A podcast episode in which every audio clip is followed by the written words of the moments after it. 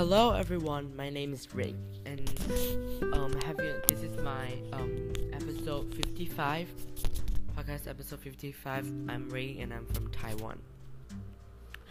Today I'm gonna continue my story in the last episode 54, and if you want to hear the story, this is part two.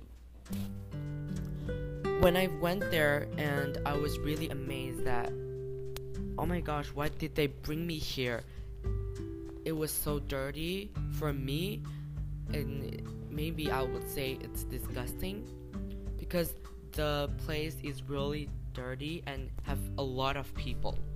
When I went there at that place I experienced a lot of things that I haven't experienced yet. I experienced um, sleeping with 200 or 300 people or maybe bring a bucket to a small toilet. It was it was not a formal toilet. It's, it was just built because for it was just built because for people who got covid can't have a bath there. So it's just um a mm, it's a like plastic and built pla- uh, no it's iron builded um, bathroom and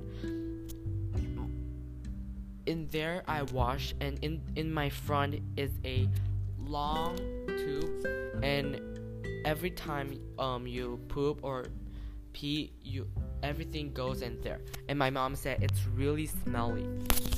But I told my mom thanks God because I couldn't smell anything and taste anything. So I didn't smell anything at all all those times that my mom keeps saying it's really smelly. So praise God and then in there every morning my mom um, we do devotion together and at night we um, call my dad and sister we pray together and in in there um, my relationship with God is more closer. And I know God is with me, so I have nothing to scared about.